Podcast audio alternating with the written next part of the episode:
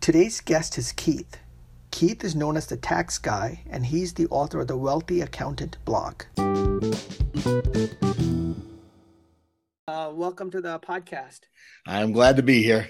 You know, I've been a ferocious reader of your blog, The Wealthy Accountant. Can you uh, walk us through how you got started writing that blog? Okay. Yeah, it's kind of one of those weird things that um, the Wealthy Accountant blog was kind of one of these brainchilds I had. I had the Euro uh, a year or so before I actually started writing it. and what happened though is I knew it would be a lot of work. And I've written other things in the past, and I've published in other platforms. I've had uh, some publishing credits with you know traditional publishers, so I, I've got you know a bulk of material out there. but what happened is I had this brainy idea when I ran across the Mr. Money Mustache website uh, his blog, and I thought, you know, I got this program where people can prepare their own taxes. I thought this would be a really great way to make some money. I'd have a platform with a really large audience. This would work pretty good. so we went ahead and, uh, or I went ahead and uh, went over to uh, Camp Mustache over in Seattle, and Pete was there. He came into the first meeting, and I, I said, "Well, I'll, I'll, give a presentation too. I mean, I'll as long as I'm going to come here, I may as well do something." so what I did is I uh, went on the stage and talked about uh, small businesses and uh, using S corps, that kind of thing, versus just being a sole proprietor. And 10, 15 minutes, he said, "You're my accountant," and, and I, you know, I didn't miss a beat, and I left it going. I, you know, I just kept on doing my presentation. and at the end, he came up to me and he said, "You know, when I say something, I mean it. I mean it." And I said, "Well, that's good," but I said, "You got to understand." Um, I didn't come here for you to be my accountant or for me to do your accounting work. I have this business proposition. That's why I wanted to meet you. I thought it'd be a great little idea. And he really dismissed it out of hand. He said, you know, I'll write a blog post about you and that, and I'll put a little plug in there, but that's your deal. Whatever you want to do, I don't want to do it. of course, when I'm at this camp uh, mustache, everybody's asking because they listened to this presentation. And I, am a bit of a character sometimes. If you get a couple, uh, you know, a little bit too much caffeine in me or a little rye whiskey or something, I might, I might, I might be happier and more, more enjoyable than I normally am. And so people are like, you know, where's your blog? What's your blog? And it's like, uh, so I knew Pete was going to do a blog post. So I had like six months to get this thing done.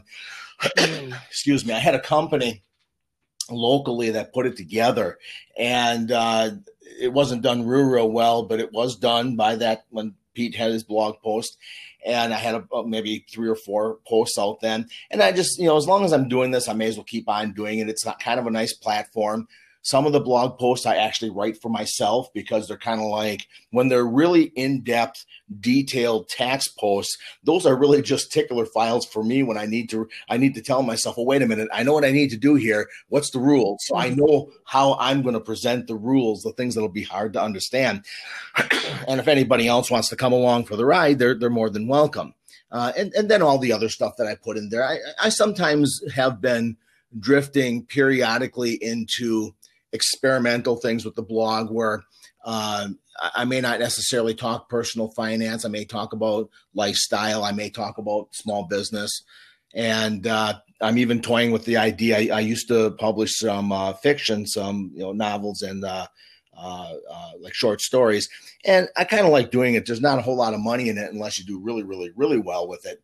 So what I what I'm going to do is probably over the next few months, I'm probably going to have even two short stories that have a very loose connection to finances, but kind of I'll I'll do those as extra blog posts or specials that I do maybe on a weekend or something.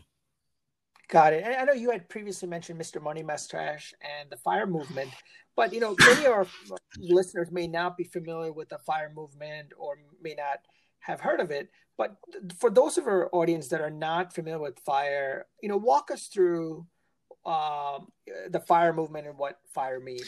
Yeah, the fire movement is, is uh, fire. You know, F I R E uh, stands for financial independence. Retire early. the FI movement, the FI community, is financial independence while I'm certainly recognized inside of the fire community, I really put myself more in the FI community. Uh, I, I, believe in financial independence. I've never been a big fan of, of this retirement movement. Uh, I, to be quite honest, I'm perplexed by it. I mean, retire from what? Uh, you, know, if I retire some equipment in my, my office, it goes to the landfill.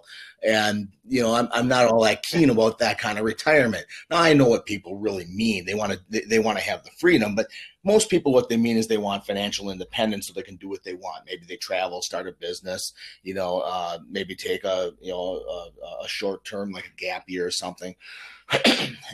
and that, and that's more than fine. The, uh, fire community though really is something that's rather new, but it's been around forever at the same time. So we give it this name of fire, and I think a lot of that came from Mr. Money Mustache and that that venue. The uh, but but I would my local community is kind of small, and those old farmers, I got to tell you. Uh, when, when, when Pete says Pete was Pete Adeney is the uh, uh, guy that publishes Mr. Money Mustache, uh, when, when Pete says he's frugal, he has nothing against. He has no. He can't hold a candle to some of these old farmers. I mean, they, they, they take frugality to a level that you you, you it's legendary, and they act like it's just normal. It's like, what are you talking about? I spent three dollars this last month. that that's pretty interesting. But I want to ask you something about interesting about the the blog post that you wrote you know the first real test of the fire and the FI community because of the economic crisis. Do you think the fire movement is is um, is dead? The fire movement is not dead. I think it is a real test, and I was actually very concerned because. I can see through my blog. I can see through the uh, Facebook business page for the wealthy accountant. I can see the other fire Facebook pages. I can see these people commenting and I can see the reaction. And I was very concerned because there were a few times like a, a, before this happened a year or so ago in december the, the market was down 20% and then it came back pretty quickly and i saw quite a few people squeaking pretty loud that they're going to dump out at this market low and i'm like that is not really a very good idea i've got to say that this this really i thought was going to be a major test and i'm sure some people may have struggled there may have been some failures but by and large the fire community has really stood its ground well I think that they've you know walked the talk, and I think that more than ever their message is needed.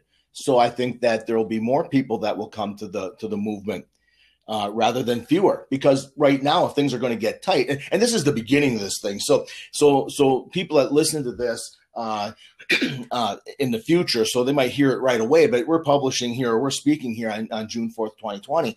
So people got to understand this is kind of a tail end of this first wave of, of a pandemic. We don't know what's going to happen afterwards, but we saw a stock market collapse about a third, which is bad, but it's not extraordinarily bad. We've seen more, you know, bigger than that in, in, in 2001 and eight and, and 2008 and nine. But uh, certainly a challenge, and I and I was really impressed by how well, especially the leaders in the fire community, we never really saw the people that were the leaders. You know, the the, the Pete Adeneys, the you know uh, Carl from 1500 Days, and uh, Jim Collins uh, you know, with his uh, uh, JL Collins NH. Uh, you know, Simple Path to Wealth is his book. You know, a lot of these guys really were a studying voice which is needed because I mean, I like to read CNBC and Market Watch and CNN and all the different news things. I'll read them, but man, these guys that you know, you know, you, would swear to God somebody's pulling their fingernails out slowly. Right. I, I mean, talking about the walking the talk during this economic downturn, can you walk me through some of the principles within FI that you follow? Well, I think the biggest part is just being frugal.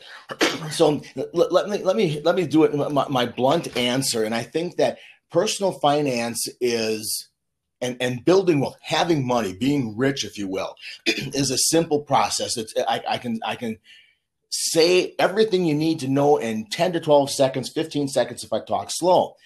And, and after that, then we have to entertain ourselves with other things and stories and things like that that encourage us to follow this 10 to 15 seconds. And here's what it is spend less than you earn, invest in, uh, in index funds. Wait, recycle and keep on doing it. 10, 10 to 15 years from now, you can retire. So if you start at 20, you'll be done at 35. If you start at 50, you'll start you'll be ready to retire at 65. And and when I when I say that really quickly, yes, it's going to be more than the token 5 or 10%. You want to be saving more than that. but with rare exception, most people can reach those goals relatively quickly because most people don't get serious till they're 50 anyway. And then by the time they hit 65, then, you know, at age 50, they have the come to Jesus moment. And they're like, oh my God, I'm going to retire in 15 years and I haven't saved anything. And 15 years later, they, most of them do okay. Uh, unfortunately, a lot of people don't. But then the, the rest of the story is, is to convince people that yes, it can be simple. It's Occam's razor writ large. And Occam's razor, what that says is that the simplest solution tends to be the most correct one. and the correct answer is index funds. It's really, you don't have nothing to do all day. You put the money in and you, you, you, have your hands in your pockets and you get to walk around and um, you get to mumble to yourself. And, you know, I mean, there isn't, there's nothing else to do. You just, you know, you, you make some money, put, put half of it away and, uh, you know, you know rinse and repeat and so talking about the simplest solution being the easiest solution i'm a big proponent of the compound interest is the eighth wonder of the world so i, I just want to get your thoughts on this so let's say you know when a when a newborn is born you put aside $4000 in an index fund and forget about it until they turn 65 you know based on my calculations that four thousand dollars without contributing any additional capital could be worth you know a couple million dollars. It is time. Well, yeah, what is your thoughts on that? And also, because it, there's it's not an earned income, you're not able to put into any type of Roth or anything like that. So, because you're an accountant, is there any way to save taxes on that? Just want to get your thoughts on that. Well, the first thing is is that it's it's kind of easy to avoid the taxes on it. now, there's going to be some tax, but keep in mind it's those first years. If you put in four thousand dollars and the market goes up 10% per year in average and, and some years more some years less but let's let's just say 10% it's $400 well that's not the truth though because if you go to vanguard's index funds and i've been doing taxes a long time i'm trying to remember the last time i if i've, if I've ever seen a capital gain distribution from a Vanguard S&P 500 index fund or total market fund. I read some articles in the past where they got some kind of proprietary thing that they ran past the IRS and they said, "Yeah, this is good to go." They they they have dividends. Well, dividends are 2%. So you're you're you're 1 year old, you made 80 bucks in interest. What else? Nothing. There is no tax. well, then you say, "Well, what happens when they get to be about 25 or 30? They're halfway to the finish line." Well, that's pretty interesting because, you know, under the current law, I mean, again, this can change, but if you if your income's under forty thousand dollars, you combine everything together. The, the, the tax bracket for long term capital gains for singles is forty grand for twenty twenty, and it's uh, eighty thousand for for a joint return. So if you go out there and say, "Well, my wife and I are making fifty grand, and we're pulling in thirty thousand dollars in our in our dividends," which are being reinvested in the capital gains reinvest too, and we don't, you know, it's it's not being distributed. So whatever Vanguard's doing, there's no tax. Well, I got some wonderful news. In that scenario, your your capital or your your dividends are going to be long term capital gain dividends, qualified dividends. Tax that zero. so I'm not real concerned in a qualified account. Now the catch is mm. is hmm. that rates may go up, tax brackets may go up. Now a way to do it is is that let's say the kids have four thousand dollars on day one they're born they're this little helpless infant and they want to go out there now and they would like to um, uh, uh, or mom and dad would want to put this four thousand dollars in the account. Now when they're 10 years old it's going to probably have doubled or a bit more so it's maybe worth ten thousand dollars. Now when they get some money as they get older you know 10 15 20 years old there's not a lot in there yet because that's the way compounded interest works. It looks like there's nothing happening in the beginning. And once you start getting all 20 30 40 50 years well, when you, when you start getting all 50 years it's like holy cow. Um, the answer is is once the kids get to be about 15 years old, they might start getting a paper route. Uh, uh, they don't do that anymore. Uh, they, they, they, they, don't have newspapers anymore. Warren Buffett did that. That don't work for us. But you know what I'm saying? They could get a job where they get right. some minor amount of income, and even if it's only a thousand or two thousand dollars, pull her out. And yes, there might be some capital gains, but it's really small because they don't have much uh, drop it into their uh, Roth. And by the time anything meaningful gets in there, the amount of tax on that money is going to be relatively insignificant uh, it, it, under current rules, unless they're making some pretty serious coin at a young age. That's not going to happen because at 4,000 basically doubles every seven years. So in 14 years, they're going to have 16 grand. Um, that's still a pretty reasonable amount I can deal with. And if they get to be uh, by the time you're 21, we're going to be up to $32,000. By that time, they're going to have earned that 20,000 or so dollars. So I'm going to have that converted into a Roth and then I'm golden. Right. I mean, the reason I thought about it was because, you know, if you have the three legged stool of retirement of Social Security, uh, 401k, and most companies don't have pension. So, in order to replace the pension, if you put away some money when they're born, hopefully by the time they retire, never touch it, just based on the principles of compound interest, hopefully that'll be worth something to replace that pension component. Well, and, and so, I think that you know it's it's great to have a pension. It's great to have Social Security, and you know some people walk around saying, "Well, I'm not going to count on that." Well, and that's fine. I'm, I'm I'm happy for those people if they don't want to count on it. I don't count on it from a certain perspective, but I'm expecting I'm going to get it. I know it's going to be there. but the nice thing about it is, if you're going to do this early retirement thing, or if you just want to pull back a little bit uh, and again, if you're if you're working for the man, you might not like your job the way I do as a self-employed person. So I I work for a company, but I own that corporation. So um, if I don't like my boss, I got I've I've got issues I need to see a psychiatrist for.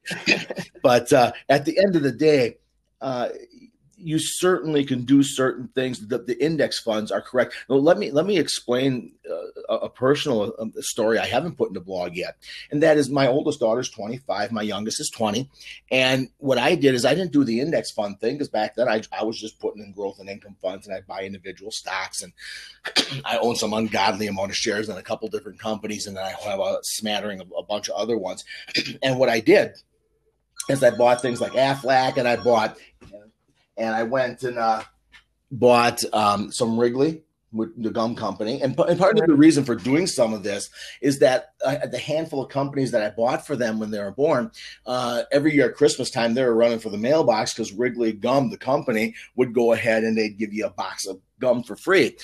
and of course, you got your dividends as well. So they didn't care about the dividends when they're when they're eight years or ten years old. They're just running for the mailboxes. They want the case of gum. and I got a case. They got a case. Each of them, you know, each of them got a case. So there's three cases of gum, and you know, eh, eh, you know, the gravel was flying in the driveway. They're running so fast. The problem with that is, is things get out of control then. Warren Buffett and I almost came to a fist fight because what he did is he gave Mars Corporation, a private corporation, the money to buy Wrigley. Now, don't get me wrong, everybody in the family made a lot of money on the stock, but we got a check. We didn't get it converted into a new company. So therefore we had a taxable event and it was unplanned. now, again, we didn't have this massive amount of money, but certainly big enough that it caused some issues for the kids that I had to deal with some tax issues then. Um, I, am not saying that that's wrong, but it's very common for parents to give their kids things like that. So today you'll have a lot of times parents will give one share of Disney. Of course, that's pretty small, probably not much of an mm-hmm. issue. um, sometimes you'll give um, what are some of the other ones you might have? Uh, I did Aflac because it's kind of a fun company. It's kind of a favorite of the small investor community, so I did that. Uh, Wrigley Gum, pretty obvious there um, Wrigley's no longer available. So you can do that, but I, I think your idea is much better by going with that index fund, not because you can't do better in the market. I'm not, I'm, uh, you probably can't, but even if you think you can, the tax issues can be out of your control. And whenever you have a tax situation where you don't have control over it, the less control you have is what I'm saying, the less the less your accountant can do to fix that problem. So I like lots of moving parts. If you give me enough moving parts, I'll work out anything. If you, if, if, you if you basically do what happened with Wrigley, and, and, I jokingly say that Warren Buffett and I came into a fist fight. It's just like I agree with a lot of things Warren Buffett does, but when he did that, it was good for him. It wasn't good for me. Yes, I got cash, but I wasn't necessarily a happy camper. Yeah you know, so th- th- those are strategies to keep in mind, but a lot more control if you have that index fund. I think there's a better strategy to pay almost no tax or no tax. And talking about index funds, do you have a preference for the type of index funds? I mean, do, do you prefer Vanguard Total total market index fund or yeah. S&P 500 index or some some type of small cap value, small cap growth or Yeah, I don't get again, I don't get real fancy with that. You can you can over diversify. So what what I would say is this, I I do have the S&P 500 index fund over at Vanguard. When I'm consulting with clients, they'll say things like, "Well, I'm using, you know, Fidelity." And, and I, you got my blessing with that. I mean, I'm fine with an index fund with Fidelity. I'm fine with uh, uh uh, Vanguard. uh, if you want to go total market, that's the one thing I really get in my blog a lot. People will email me, "Well, Keith, you said you put your money in the S and P 500 index fund. Everybody in the fire community says total market." Yeah, yeah, yeah. Go away. Okay, I, I, put the money in there, and I just, you know, in the in, in, the retirement accounts, it's no harm, no foul, but I don't change it. Uh, and I do have some money in the international index fund at Vanguard. and uh, in my in my non qualifies, I certainly don't want to have a triggering event. Um, and I and I also use some strategies that are beyond the scope of one podcast that uh, where I could really show how a lot of money doesn't end up showing up on my return, which is a, a good thing. But um, there there can be certain problems switching it over. And you know i just I, I, just got it in my head you know what? I'm in the s&p 500 index fund. That's what it is. I've done rather well. And if if if somehow I didn't do the best, I really don't care because I'm happy. I, I, got enough money. I'm not going to run out, and I'm living you know a good life. I'm I'm enjoying what I'm doing, and if if you have that, you're you know you're, you're a lucky person. You're you've made it. And talking about doing rather well, I, I wanted to talk about the blog post that you wrote in terms of the three steps that you took to reach financial independence by age 32. Can you walk us through what those steps are? Yeah, I had to look this up because I I wrote that a while back. the before I even start that, I'm going to just kind of put a little story in front of this of how weird it is. Um, I don't, you know, uh, the big thing that Mr. Money Mustache went on with was that he had retired by the time he was 30 years old, and and that's a big selling point. And I thought, well, I didn't retire at that age. I just kept on going. I don't know when the heck I retired. And what happened though is when when you ha- have money if you put it into an investment like an index fund you can look any day of the week and you know exactly to the penny what you have. But i made a lot of money at that time in real estate. I had a, quite a few rental properties with my dad and brother uh, in a partnership. And so the banker one day said well you know it's been a couple years. We need to have, get a personal finance statement. So I had pretty much wound my debt down in life. There was a there was still a line of credit that we used when we bought and sold uh, real estate for for rental properties, and I'm putting down my assets and I'm adding it up and I'm looking at it. And well, that's a pretty big number, and I knew roughly what the what the liabilities were, and I realized right around age 32, I was like, you know, I'm adding this up and I'm getting to the end. And It's like I crossed seven figures. And it's like, it was really disappointing mm. on one hand because, first of all, uh, when I was young, I grew up very poor. So I also knew that I wanted to, uh, to have money. so when I finally had money, I thought there would be bells and whistles and confetti, and it was nothing. I didn't even have a feeling. Uh, my wife is a, sitting in. A, a, I'm in. A, I'm in the kitchen doing this in the kitchen table. She's in the dining room cutting coupons, and I'm. I, I call to my wife. I said, you know, you know, we have a million dollars. We're, we're, we're like 1.2 million dollars, and she goes, "That's nice, dear." And I'm like, well, geez, you know, help me celebrate, will you? so, so it was anticlimactic. So, how do you get there? Well, I think that step one was that I put down is that I had multiple income sources, and I and I'll I'll kind of list all three of these, and I'll get into what some of the things that I did, and you don't have to mimic what I did, but you get the concept so that you can uh, certainly build around that framework. Uh, the second thing is that that my assets were generally uh, income producing. I I didn't go for things like gold. Um, I, I, I I, I didn't own many. I, I owned some bonds sometimes, but very very few. You could you, you could, if you put a, if you had a bucket and a five gallon pail and that's all my money, um, you know you'd barely get the bottom of the pail wet with all the bonds I've ever owned. Um, yeah. I, I and and people can argue with me on that too, and that's that's fine. um, I also had um, I, I, didn't go for things. I, I probably had I probably tickled CDs in my life. Um, but I, I, would have money in the bank. That's generally not where my money was. When I turned 18, even before 18, I had a brokerage account. I had uh, what was the what was the mutual fund? Um, was it American Funds back then?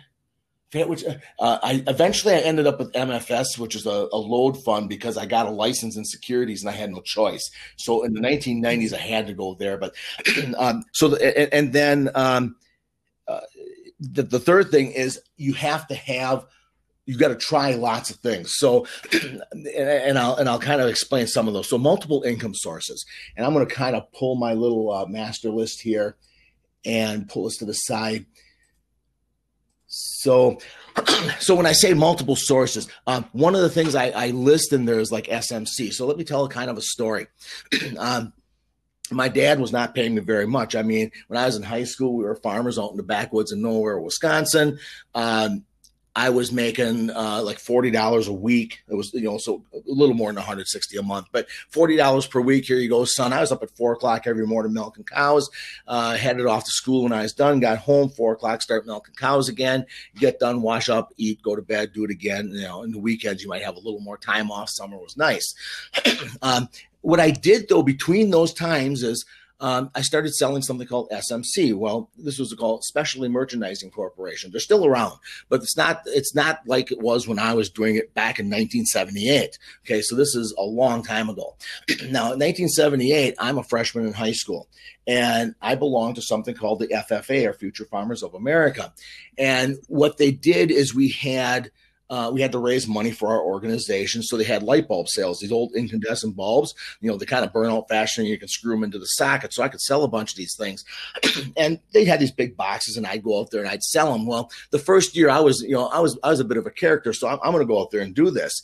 And I, I hit her pretty hard and I sold more light bulbs than the highest person that ever sold light bulbs in the school's history by about double.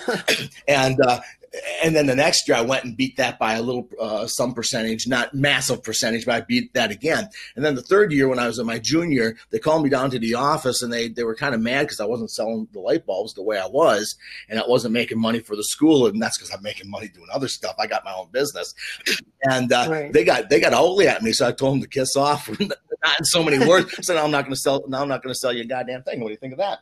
and uh, you know, what I did though, where I got these income streams from is like I'd of course invest in some stocks, I'd invest in some mutual funds.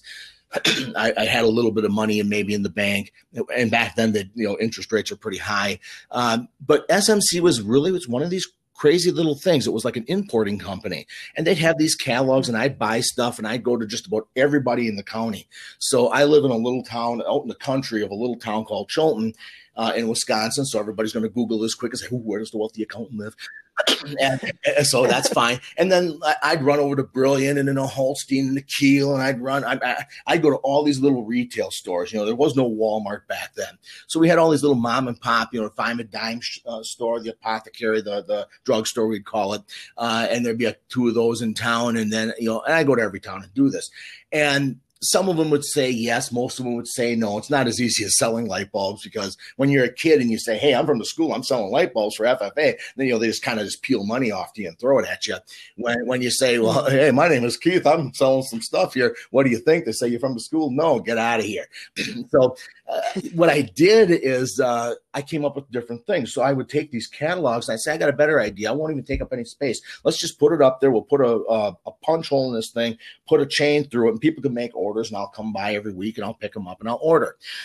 and of course, mm-hmm. sometimes I sold a little bit, nothing big, but nothing bad. Then I got this brainy idea that there were some of these small car dealerships, these like used car dealerships and that kind of stuff all over the place. So I went to them and I could get jumper cables for almost nothing. And I said, well, hey, you can sell more cars, you know. And well, one guy uh, gave me an idea. So here I am with a million dollar smile. I'm about, what, about 16 years old, about 15 or 16. and I'm sitting in here with this business owner. He's selling cars, you know, they're kind of cocky and that kind of stuff. And he goes, well, we're selling too many cars. I said, yeah, but you know, let's do this. I can I can get you like uh, floor mats. I can get you seat covers. I can get you um, window things. I can get you these jumper cables. And he says, "Well, we, uh, we don't want any of that. We got our own." I said, "Yeah, but you do it as do it as an add-on, sell more." Well, the guy was like, "Well, we hmm. already got that stuff. Your price isn't going to meet it." And I was like, bull, buddy. I'm I'm importing this crap from China before China even knew they're exporting. so I'm, I'm I'm if I could make a big enough order, I could just kill them what they were doing. So what I would do is when, when the guy when I went in there and I really kind of worked him in a corner as a smart ass kid, I said, "Well, here's the deal. You're going to have to give me a week or two. I'm going to see a couple other guys, and I'm going to go out there. And if you don't want the deal, that's fine. I'm just going to sit outside your driveway, and I'm going to take the extra three thousand dollars of profit a month if you don't want it. but what I'm going to do, if you wait a week or two, I'm going to get a couple other places to do this. I'm going to order like 500 jumper cables, you know, you know, fifteen hundred floor mats, you know, uh, a thousand uh, seat covers. I'm gonna get, I'm gonna, you know, they're they're gonna come with a truck instead of the UPS, and you know, on a farm, I'm lucky, so we'll have this forklift, we'll take it off, and so I I, w- I was I was doing the volume with that, and I, I was able to pull it off periodically. Um, you know, so it was certainly another it was just a way of getting some extra money, which was which was nice. But you know, I learned a lot back then. Um, I don't know if you could pull that stunt today, but I certainly did back then, and I learned a lot from that. Uh, when you get to the second idea or the second thing here, my second step, uh, you want always having in, uh, income producing assets. So even today, um, other than my home, and even my home is a, a, small farm. So my farm has, you know, we have some produce. Where, you know, I, I I probably sold, you know, three hundred thousand dollars of, you know, beef cattle out of my farm, my little ten acres in the world. Uh, I sold eggs and sold chickens and nothing, nothing big. I mean, understand this is not all profit. Understand you, you, you put in 280,000 to get 300,000 out when it comes to steer, but I got all my own free meat. so all the, the, the vegans of the world look at me and say, it's terrible, but you know, I'm sorry. It's just my background. Now, so even my own property now, even my property today where I don't necessarily have, um, uh, the beefers anymore and that kind of stuff because I'm too busy doing other things. I do have like an acre and a half pond that I stocked with, you know, I have bass and bluegill and, and perch and things like that. So now everybody's going to be looking at all the ponds around Chilton on Google Maps to see where does the wealthy accountant live. but, uh, you know, I go out there and, you know, we've pulled out 49 fish this spring already. And uh, this weekend, we'll probably pull out a couple more. And my youngest daughter likes to fish, and I do too. And we'll go out there and we'll hammer them pretty hard. And, you know, we'll we'll pull 10, 15 out or something and then call it a day.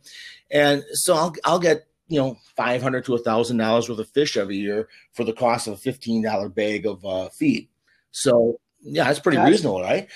you know, and everything else yeah. Mother Nature puts in the pond for it. So I just, uh, uh, you know, so every, what I'm getting at is when I look at things, I always look at things from the point of what is the return on this going to be. So, um, my gym closed down because of the pandemic, and then they did some work. They opened up. They have these really nice dryers in the bathrooms or in the locker rooms now. And I was looking at these things like, wow, that's great. And I'm looking at my own building, my own office. I'm like, how much money will I save? In, in paper uh, in, in, paper towels and, and and we we have some towels in there. How much am I going to save and all that compared to that? What's my rate of return? and, and, and, it, and, it, turned out that my my business is really not getting as much traffic as most of my clients are virtual now. Uh, so it didn't make sense to do it, but that's how I look at everything. I, I, to me, everything is if I do this, what's my rate of return? Uh, my house has a geothermal heat pump, so I pull everything out. I put in a geothermal heat pump, and what that does is it heats the house, air conditions the house, and does hot water. Well, what does it cost to do that versus the cost of oil versus what you know? What am I going to save? And and the payback is pretty quick. And when I did it back in the mid '90s, um, it's the same geothermal heat pump. You know, I can upgrade it if I want, I guess, but. Uh, every everything that's how i look at things when i say that everything needs to produce something um, again, that doesn't mean every absolutely everything does. um, the thing I really hate is things like cars. I buy used vehicles. I used to buy them from the bank as repos. They don't like to do that around here anymore. So I talk people into taking me to the auctions uh, where the dealerships go. I'm lucky because I have clients where I can do this kind of stuff. I can buy for sale by owners. Um, and then I run cars for 20 years. When they, when they stop running, I put it out in front of the bill, my, my place and say, you know, good for the demolition derby, or they'll give you a couple bucks over at the salvage yard and we'll tow the thing in. I, I run them to the end because that's the only way you can get even reasonably come up with a with, with hold a straight face and say, well, that car wasn't a bad deal because cars are a bad deal. Um, it just just their very nature. Even buying a used vehicle is a bad deal. Um, so you know, I, I, try to have things that produce something for me. Uh, the third, the third thing I do is I'm always trying things, and I and I talk a little bit about things in my business. I talk about e-filing. So, for example, uh, when I started my tax practice, I started doing it part time a little bit between 82 and 89. So I'm turned 18 and I was broke, a you know poor farm boy. My dad had a agricultural repair business. I go ahead and do a few returns on the side because that pays better than turning a wrench. and I certainly didn't want to turn a wrench for a living. Uh, and I'm right. not saying other people shouldn't. I, my brother does it and does just fine. It's just that that's not what I wanted to do. now, doing starting my business then full i went full time then by the way in in 89 or 90 so 89 tax season i believe it was and in 1992 i got my enrolled agent license which is a license to practice for the irs so it's don't want to say it's a tax attorney, but in some regards it is because I can I can represent people through mm-hmm. appeals. And it's kind of nice to have that. It doesn't mean you're smart with taxes, but it means you at least have the basics down. so, having said that, back then, electronic filing isn't like today, everybody just does it automatically. Back then, you know, if they even offered it, for one thing, the federal offered it you could do it, but my software company would charge me a couple dollars. Most of the software companies would charge 15, 20, 25 dollars. And these accountants would pass that cost along to the client. Well, I just went out there and said free electronic filing. I was the first guy to do it in my community. I just clean house. Okay. So I did like 48 tax returns my first tax year full time. Didn't make a lot of money now. The second year I went up to about 140 some, and then the third year I was up to 450 some. so I was doubling and tripling this kind of stuff really, really quick. And then the, the, the fourth year I was up to 800 some returns. Um, the, the percentages were coming down, but I was hitting a, a, critical mass. Now, when Wisconsin did electronic filing the first year, they took three test accountants in the state. I was one. And that means that nobody else could offer it for free. Uh, they couldn't offer it at all because I was only one of three. Now they picked me because, and I asked them, they said, well, because you have no fraud cases, you're doing it for free and you're including it for everybody. and I said, wonderful. That's what I'm doing. That's my policy. And if you let me do it, they said, you get 200. So wonderful. They gave me a limited number. So what happened is once I did the 200 before I got there, they said, we'll just open you up, just keep on sending them. Well, because I did that, I was ahead of everybody else. And by the time everybody else said we're going to do that too, it was too late. Uh, they couldn't get rid of me. I was just this this this crazy farm boy from the backwoods, uh, dug in, and now he's like a tick on a hound. He just won't go away. and so you, you have to try those different things. Now, the idea with Pete over at Money Mustache, the idea didn't work out um, not at least not the way you planned. Well, that's life. Get over it. Mm. You're going to try most things. You're going to try. You're going to get your head handed to you. Hopefully, it's not uh, too devastating. Hopefully, it's only a, an education. Mm. Uh, it, it, always costs a little bit of money. Certainly takes some time. But if you're never going to try, you show me somebody that, somebody that's never failed. I'll show you somebody that never even tried. Um, so what I can just tell people, just get excited about stuff and have fun with it. And if you fail, then fail, fail well at it. Um, when I did that do your own tax return thing, the first year I did this with my software company I use in my office, it was, uh, I, I sunk 80 grand into that and made $3,000. Well, I was a lot smarter after that, $77,000 of education. It's why I keep on playing with it to keep on getting money because I want to make my money back at some point. And, and that's and that's happened now but it's certainly not as big as I ever thought it would be. I think it's a great program, great idea. Uh, finding the correct venue for it. Well, if my, my blog gets traffic, but again, people are very specific. They want me to do the taxes. They want to talk to me. They want to have consulting. um, certainly, that's a good model. Uh, it's certainly not a passive model.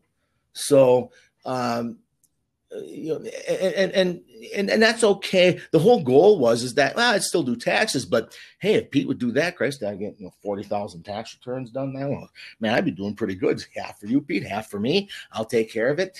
um, it, it didn't turn out that way, but you again, I learned something. The blog is a result of that. Um, not incredibly profitable and the blog basically every every dollar that the blog makes after the expenses are, are done ends up going to charity so i uh, there's like homeless shelters and abuse shelters I send to uh, around the country. Um, I, I, support things like Special Olympics and Uh, Bethesda is, uh, you know, my, I, I, grew up in a Lutheran family. Bethesda is a, a home for people that have uh, profound mental disabilities, and these guys really do uh, some really knockdown, bang up work with these guys. So uh, kids as well as adults. So I I can't do it because I couldn't emotionally handle it. So I I fund it, and, right. and that's always fun. So right. the the blog really is kind of this conduit. It's always kind of a push for me to do more because it's not just more to my pile. Uh, it, it, it, there's a reason for it. So that always has been kind of a fun thing for me. But again, go ahead. And uh, no, sorry, so I mean, I, I think, and, and, I guess that, that's maybe the one thing I would say when you do all these things, when you're looking at these. So I have these three things. How do you make it by the time you're 32? you know, I've done consulting sessions, and there was a time, it's not as bad lately, but there was a time when, you know, every other consulting session, they'd end up in tears on the phone saying, you know, I'm 35 and I haven't retired yet. And Pete retired at 30. It's like, oh my God, buddy, you know, just stop now. Life didn't end because, you know, I, and, and some of these guys, they're trying to retire at 25 and 28 and this kind of stuff. It's not a contest. The contest is that are you living a good life? Are you happy? if you have enough, if you if you got food on the table, roof over your head, and, and, and you're not wearing rags, you, you, know you're you're doing good. Um, and if you can do some good in the world, if you can have some fun, then you're doing just fine. So, and and, those three things that you did to reach financial independence, I wondered if you can also take us through some of the concepts that you mentioned um, in terms of. Um, I know you're you're not big on the the RE part, the retire early part, but one of the things I learned from your blog is you don't need uh, how much you need to retire a lot less than you think. And I was wonder wondering what you meant by that, and maybe you can walk us through uh, that, and also maybe cover how would you pay for health insurance if you decide to retire early at 35 okay. and a couple work. of things there. um, so let's make sure I make sure I remember the questions in order. So we have um, oh, you need less to retire. Okay, so I wrote that blog post because I was thinking about it, and people come up with this four percent rule. In fact, somebody just dropped a dropped a comment, I think, on the post recently, uh, and giving me a hard time, telling me that uh, uh, they're talking about the four percent withdrawal, safe withdrawal rate, and all this kind of stuff. What I argue is is that the way to calculate it correctly, should you want to do it this way, you if once you get a couple hundred thousand dollars, you're already there and, and, and what I mean by that is you say, well, you know, I live in downtown, you know, New York City. I live in L.A. Yeah, but if you're retired, you're not going to be living there anymore, are you? And so the answer is that I think the way to look at your money is not the four percent rule, but in the United States, at least, to, mm. to basically amortize what your nest egg is that's liquid between now and the maximum retirement age for Social Security benefits. In other words, Social Security in the United States here, you can start collecting at 62, depending on your age. Uh, most people mm-hmm. right now are going to fall into 67 for full retirement. Uh, otherwise, they get a little bit of a haircut. You get an 8% increase per year that you wait above and beyond age 67 uh, until 70 and a half. So you can get another 24% on whatever your check would be. So if your normal check at full retirement age is a thousand bucks, you can get yourself $1,240 plus the cost of living each year that's accrued in those three years, should you wait those three years. so if you say, well, what am I going to get when I'm 70 and a half, my maximum social security? Now, you you might say, well, it's not going to be enough. So I'm going to need some money at that time. So keep a hundred thousand dollars. So you say I got two, three hundred, I got three hundred thousand dollars. Let's say I'm going to take a hundred thousand dollars and I want to mm-hmm. keep that at age seventy, so I can have mad money, do what I want, plus Social Security. Husband and wife probably can pull you know twenty five, thirty thousand a year. So you can probably have yourself you know a lot of fun on that, especially if you're not living in a uh, you know, if you're living in the Midwest or any any part of the United States, maybe other than the really big cities, uh, you can have a good time. Now amortize that out between what age you are. So take whatever the interest rate is or kind of what it is. So I'll take 4%, which is kind of like that safe harbor rule again. And I'll just take that and divide or amortize that out between, you know, if you say I'm age 50 and um, uh, well, then I'm going to go to age 70. So take that 200,000 and divide that, amortize it out over 20 years. and now you got to ask, can you live on that or could you work part time? And the answer for a lot of people is once you got a couple hundred thousand dollars, you don't even have to touch that. You could you could if you're if you're making fifty thousand a year, or you're making a hundred thousand a year, and you say, "Well, I need all that money," but you're saving, you're you're you're you're following the fire community or the FI community. Where we're saying, "Can you save half of that?" And the answer for most people is yes. They choose not to, but you can do this. so let's say you're saving. Let's say you're not following it completely, but you're you're, you're putting ten thousand dollars a year into your 401k. At work, you're getting a little matching. You get fifty thousand dollars in income. You're getting forty thousand taxed. Uh, not too much of a tax bracket for you because the federal, you know, standard deduction uh, is 24 4 in 2019. I forget what 2020 says. so not too much is going to be subject to, to, income tax. Now, you can always say, well, I'm going to cut back. I don't want to work anymore. I got $200,000, $300,000. It's going to keep on growing. You could just siphon off the dividends if you want, which would be a couple, you know, that'd be six, seven thousand dollars dividends a year, and get a part-time job and then you don't touch it at all or you hmm. can touch it partially so you can play this game any way you want what people are are doing is they're trying to say they're trying to assume no social security never make another penny nothing else is ever going to happen and this is all i can do and i got to make that last and the answer is 4% safe harbor rule okay just divide by take whatever you got, divide by 25, and uh, or multiply by four percent. And is that enough for you to live on? If the answer is yes, you can retire. And the fire community, some people at least have come to the conclusion that that's the answer. You're retired if you do that. Well, hell, then I retired somewhere in my twenties, um, you know, because I just want, I just lived a very frugal life because I didn't know any better. And when you live in the boondocks, there's no place to spend your money. so it wasn't that I was smarter than anybody else. I just didn't have opportunity. Um, you know, you can't bump off the bank and, get, and go to prison for uh, bank robbery if there's no banks in your area.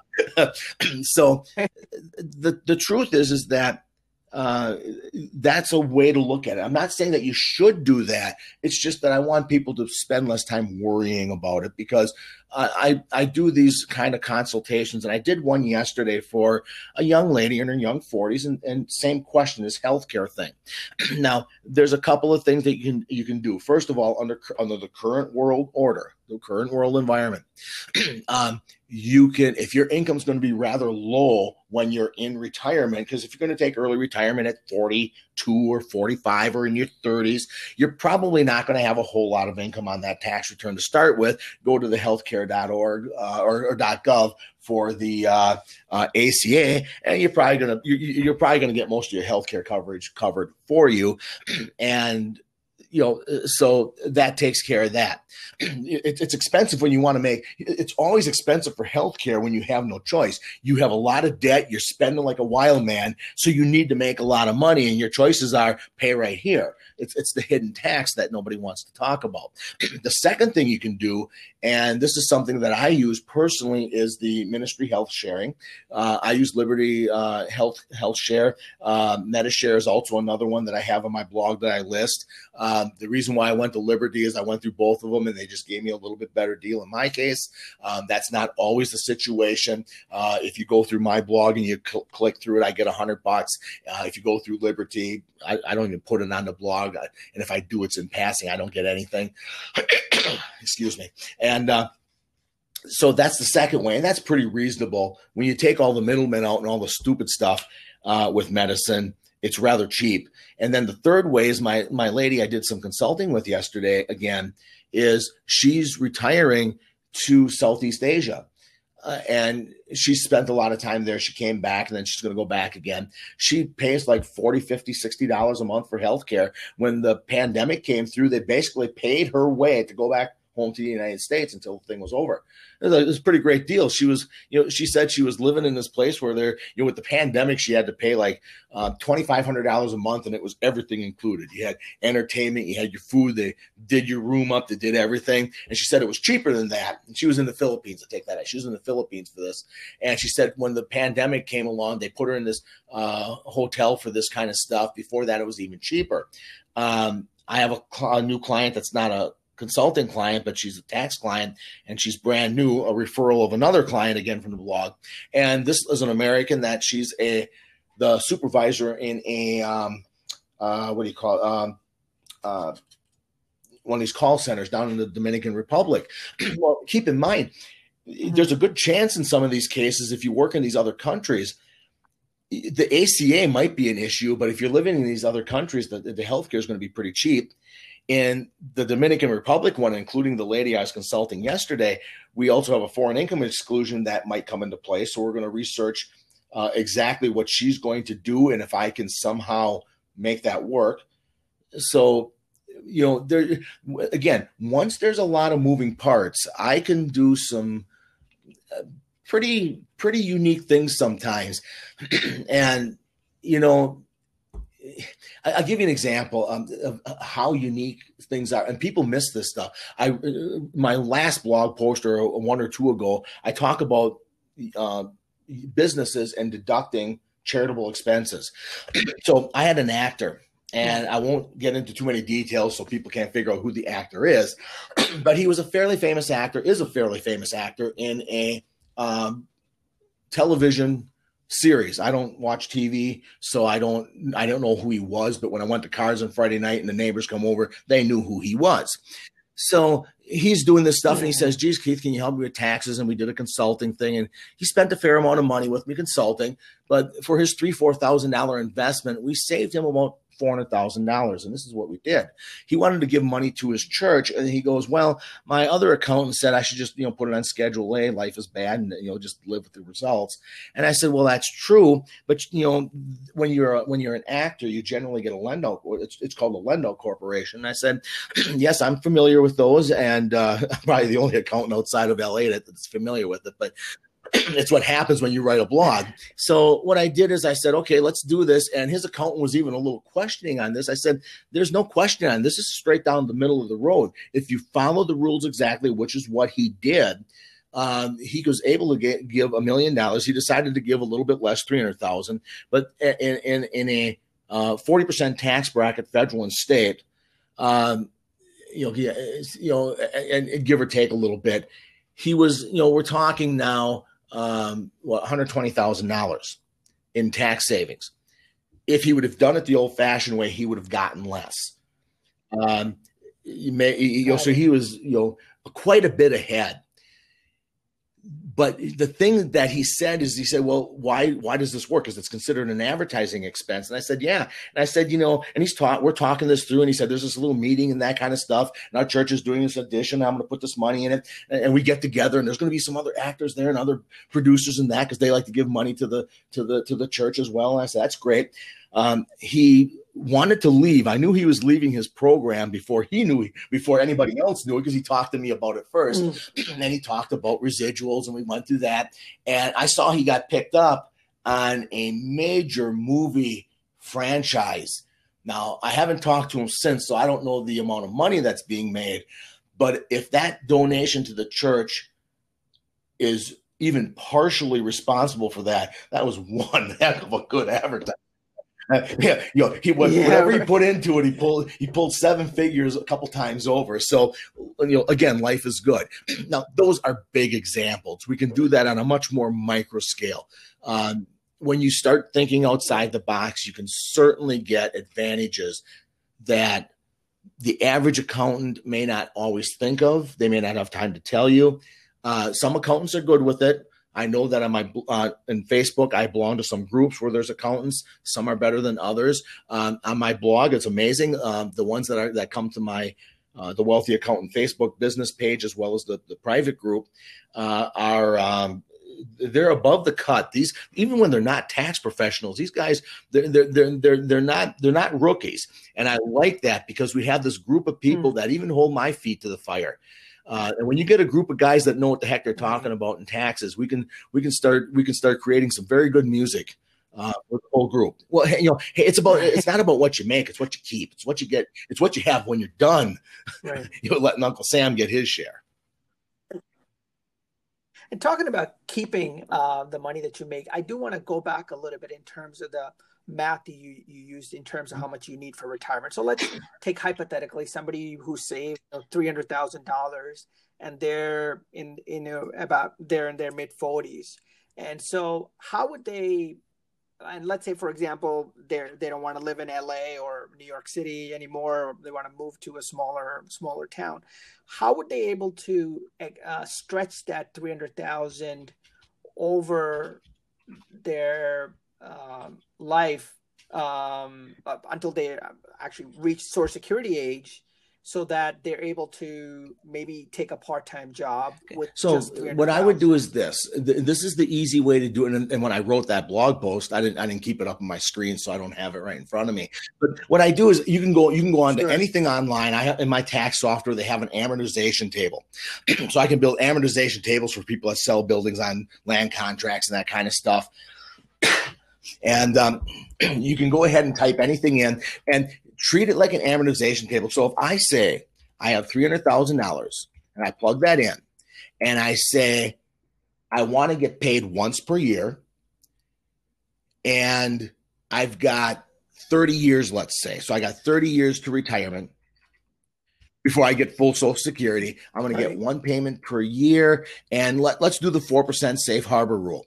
I just hit calculate, and I'm going to be able to take out $17,349.03, assuming I want to run it down to zero.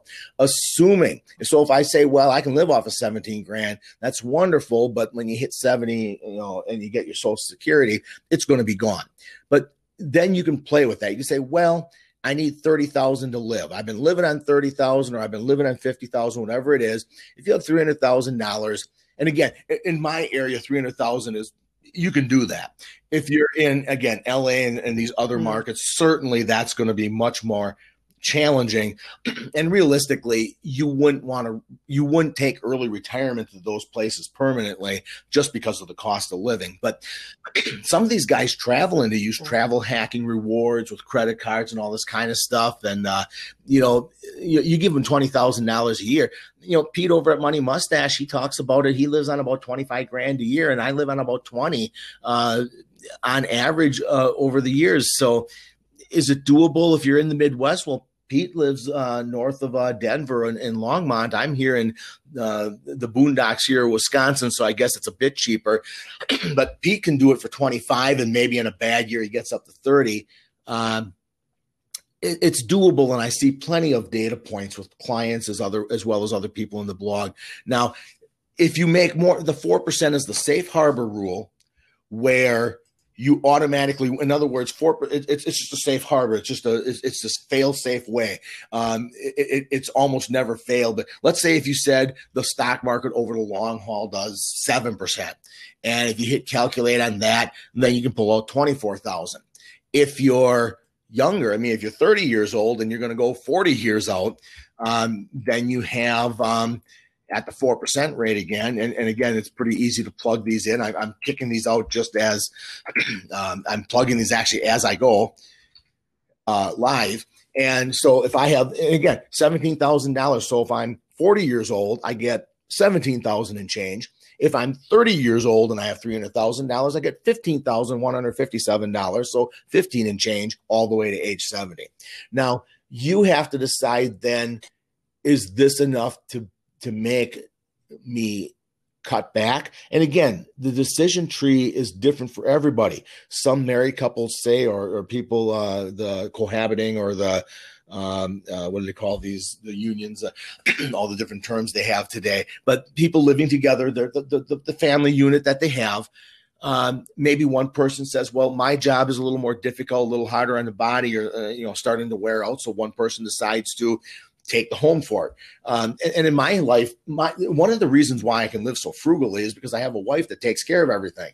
You know, so she cooks the meal, she takes care of the home for uh, front for me, and so basically, what I do is I go out and make money and do stuff. Uh, so basically, I do what I like. So I get I get to go out and play all day, uh, doing stuff that other people don't always want to play with, and she makes sure that the shopping is done. She's frugal with the money, and so we don't end up spending stuff stupidly because we're both working ourselves to the bone. So we pick up carry out food every night because we're exhausted. So we're eating bad food and we're, we're paying 10 times too much. It's not homegrown.